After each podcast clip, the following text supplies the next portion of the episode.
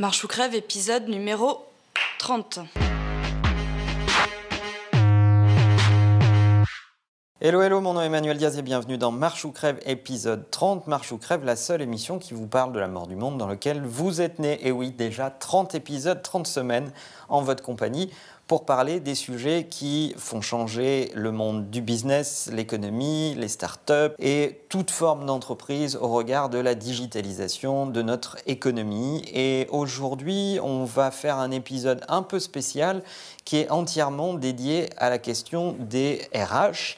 Euh, puisque j'étais à HR Tech à Londres il y a quelques semaines, j'ai voulu vous ramener ce qui s'est dit de mieux euh, sur tous les sujets de l'innovation autour des RH, euh, l'innovation euh, managée à l'intérieur des entreprises, le parcours des collaborateurs, etc., etc. La première idée dont je voulais parler avec vous, c'est la question du leadership avec mon ami Simon Sinek, dont je vous avais déjà parlé dans un autre épisode avec son bouquin cultissime Start with Why. Eh bien, Simon était présent et était même keynote speaker qui faisait l'opening session et nous a parlé de son dernier livre que vous avez peut-être pas encore lu si vous l'avez pas fait, c'est mal, c'est vraiment mal. Lisez euh, son dernier livre, Leaders Eat Last. Et euh, si vous êtes vraiment feignant, on va vous mettre le lien de son talk Leaders Eat Last quelque part par ici, Alex.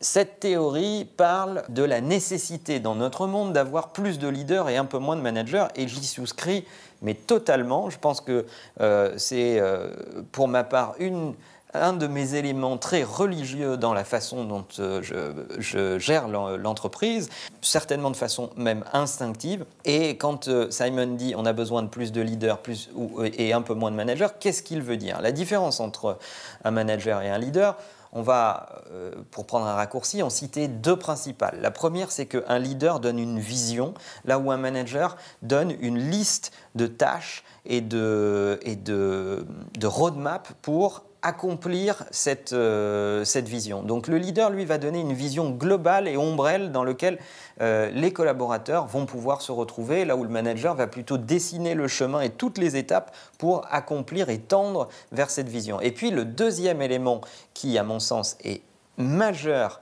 et qui est vraiment pas pratiqué dans les entreprises, c'est que le leader établit une zone de sécurité euh, dans laquelle il collabore avec les, euh, les différentes ressources euh, dans la boîte et il va dire dans cette zone-là qui, qui, constitue les frontières de l'entreprise, voilà, ça c'est une zone de sécurité. Dans cette zone, vous pouvez essayer, vous pouvez tenter des choses, vous pouvez prototyper, vous pouvez vous tromper, vous pouvez échouer.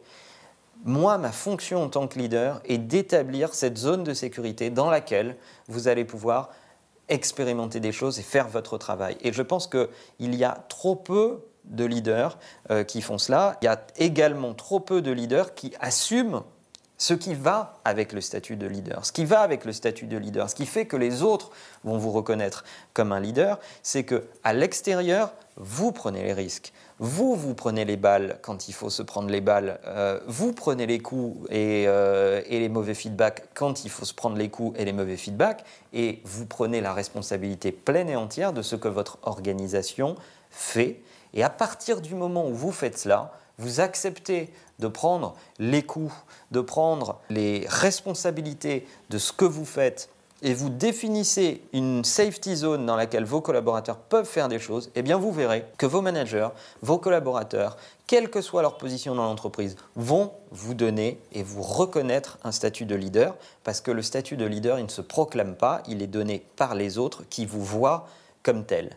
Et cette mise au point sur la question du leadership est, à mon avis, un sujet d'importance, assez peu pratiqué dans les entreprises.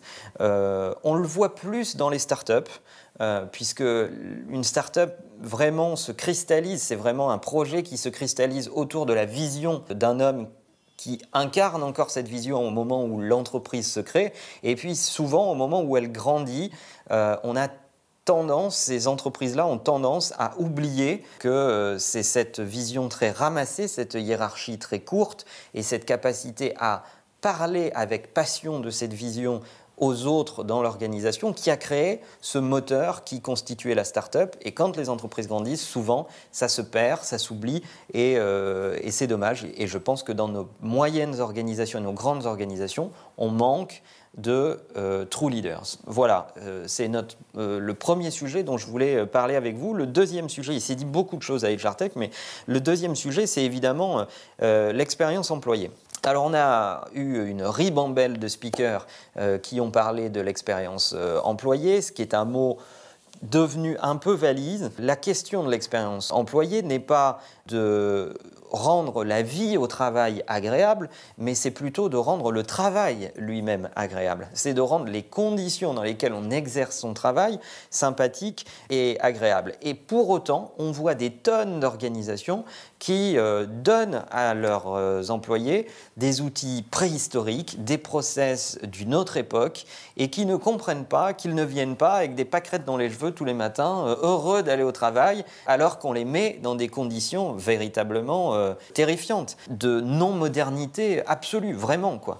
Et ça, c'est un enjeu, c'est un enjeu je pense, majeur, parce que c'est ce qui va générer finalement euh, l'envie euh, qu'il peut exister autour de votre entreprise pour que des gens y candidatent, pour que des gens y aient une expérience épanouie euh, et agréable, et qu'ils en parlent autour d'eux et qu'ils cooptent votre marque employeur auprès d'autres talents et continuent à attirer d'autres talents. Parce que pendant qu'on entend des clients vouloir euh, ou des marques vouloir faire des expériences clients 5 étoiles à tout le monde, vouloir absolument s'occuper très correctement dans leur marketing de leurs leads, de leurs clients, de leurs prospects, etc., etc pendant qu'ils font ces expériences 5 étoiles à leurs clients, ils font des expériences euh, euh, camping avec euh, leurs employés. Ce n'est pas possible de raisonner de cette façon-là. Je pense, pour ma part, qu'on ne peut pas générer des expériences clients étonnantes, innovantes, se lancer dans le conversation business, dans la 5Q economy, dans le marketing moderne,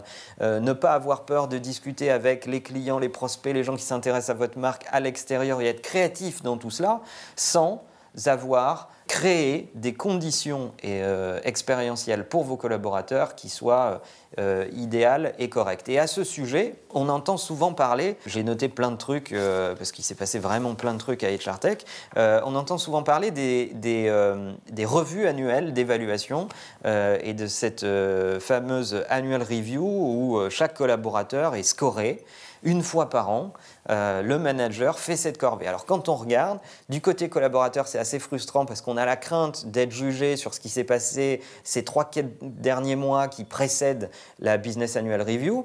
Et puis du côté manager, c'est une catastrophe parce qu'on se retrouve avec... Euh, en fonction de la taille des unités, 20, 25, 40, 50 business annual review à faire. Et là, c'est la corvée parce qu'il y, a y a le business qui ne s'arrête pas pour autant, mais il faut quand même faire les annual reviews. Et du coup, elles ne sont pas très très bien faites. Elles sont faites un peu à va comme je te pousse. Euh, elles ne sont pas bien formalisées. Si on s'entend bien avec ce collaborateur, on lui dit bon, bah, on s'est compris, hein, on ne va pas quand même formaliser ça là-dedans. Et c'est une catastrophe. Et moi, je milite pour la disparition de l'annual review, parce que je pense que cette expérience employée, on ne peut la faire naître que dans un dialogue continu au quotidien, dans lequel l'évaluation fait partie du dialogue continu. Vous venez de finir un projet, on fait l'évaluation de ce projet, on débriefe ce projet et on fait une performance review de ce projet.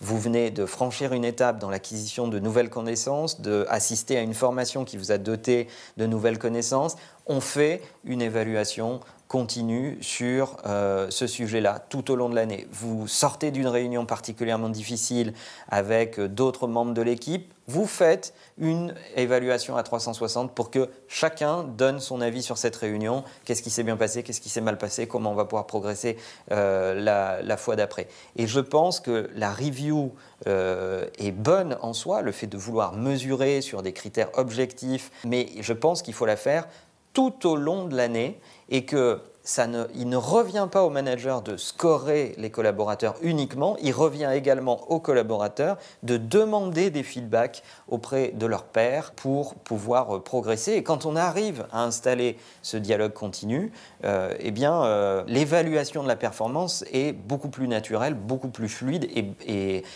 c'est un point de repère beaucoup plus fiable pour que chaque collaborateur puisse se situer dans l'entreprise, comprendre quels sont les points sur lesquels il doit travailler et ne pas attendre la fin de l'année pour engranger ou des bonnes surprises ou des mauvaises et euh, constater qu'on n'est pas d'accord sur l'évaluation de la performance. C'est une vieille euh, façon de faire. Je trouve qu'elle qu'elle n'est pas bonne. D'ailleurs, d'autres entreprises se sont penchées sur cette question. Chez Airbnb, ils appellent leur DRH le Chief Employee Experience Officer. Et euh, je trouve que ça revêt une forme de réalisme intéressant. Ça donne à la fonction RH une vraie euh, fonction dans la durée et euh, un vrai rôle dans la durée. Et puis ça nous éloigne de ces titre euh, un peu étrange qu'on a vu dans les, dans les startups. Euh, certaines se reconnaîtront comme les Chief Happiness Officers qu'on a vu naître dans les startups. Bon, pourquoi pas? Vivons au pays des, des, des, business. Bon, alors, ce sujet il est de, de l'employee experience, il est vaste. Il faudra, on pourrait en parler pendant longtemps, mais en tout cas, le fait de considérer sa relation à long terme avec les collaborateurs, travailler le long terme, comprendre leurs points de vue, leurs obstacles, leurs goûts, leurs appétences, leurs envies qui changent avec le temps et avec leur carrière dans l'entreprise et gérer ça dans la durée euh, sous l'angle d'une évaluation continue pour donner des points de repère, ça me semble être une des clés importantes pour passer à euh, l'expérience employée. Et puis enfin, dernier sujet qui va peut-être en choquer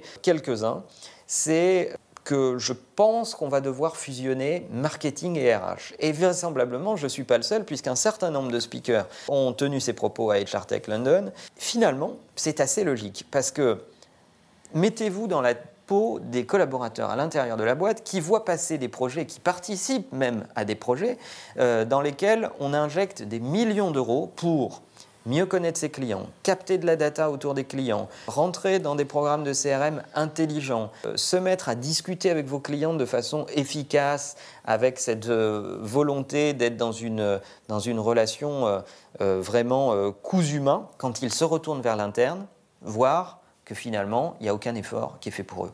Mais quand on y réfléchit, ça fait, ça fait aucun sens. Eh bien oui, il va falloir appliquer les méthodes du marketing ORH. Il va falloir être capable de capter la data employée, de comprendre où sont les centres d'intérêt de, vos collaborateurs, de détecter des compétences dans la boîte que vous ne soupçonnez pas. Euh, parce que vos collaborateurs arrivent avec leur background, leurs expériences passées, leurs passions, et euh, peut-être qu'il y a un projet dans l'entreprise qui euh, va faire appel à des compétences qui ne sont pas forcément dans la job description de votre collaborateur. Et le fait de savoir qu'il a ces compétences ou cette passion peut vous permettre de le nommer sur un projet dans lequel il sera bien plus performant parce que vous le connaissez mieux. Je pense que globalement, on ne connaît pas assez ses collaborateurs dans les organisations et que c'est un vrai travail de tous les jours euh, de, travailler sur la connaissance des collaborateurs, de leurs patients et de leurs ressources méconnues. Je pense qu'on ne travaille pas assez euh, le sujet du passage de candidat à collaborateur. Lorsqu'un candidat vient chez vous, il achète une vision d'entreprise, un projet, des dirigeants, un manager. Eh bien, lorsqu'il devient collaborateur, c'est dans beaucoup d'entreprises, on cesse quasiment de lui vendre le projet de l'entreprise, on ne lui en parle plus et on le laisse cantonner à un planning des tâches, des projets. Et eh ben moi, je pense que les managers doivent faire vivre la vision du leader tous les jours et tous les jours, on doit faire la pédagogie du projet de l'entreprise. Parce que ce dont manquent les gens, c'est de savoir à quoi ils servent, euh, euh, comment leur travail à l'intérieur de ce projet sert la vision globale de l'entreprise, comment le top management reconnaît que leurs actions est au service de la vision de l'entreprise.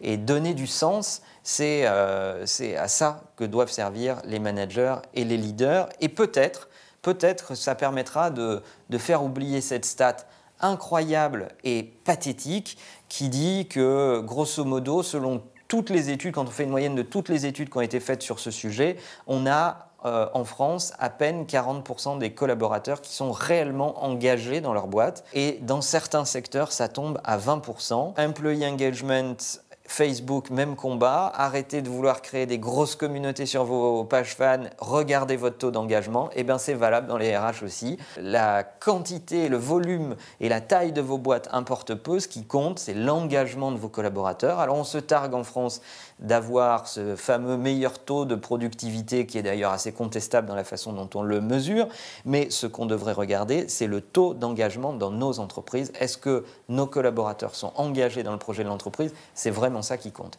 Voilà les grands sujets dont je voulais parler avec vous autour de la fonction RH et euh, de cette conférence à Londres qui était hyper intéressante. Question, Comment ça se passe dans vos boîtes? Est-ce que vous vous sentez proche du top management? Est-ce que vous vous sentez capable de l'interpeller tout en haut, le big boss? Est-ce que vous pouvez lui poser des questions quand vous voulez? Et est-ce que vous avez le sentiment qu'il connaît le travail que vous, que vous êtes en train d'accomplir dans son entreprise? Donnez-nous votre avis dans les commentaires, ça nous intéresse. Le monde change, il change vite et on aimerait bien qu'il ne change pas sans vous. À bientôt.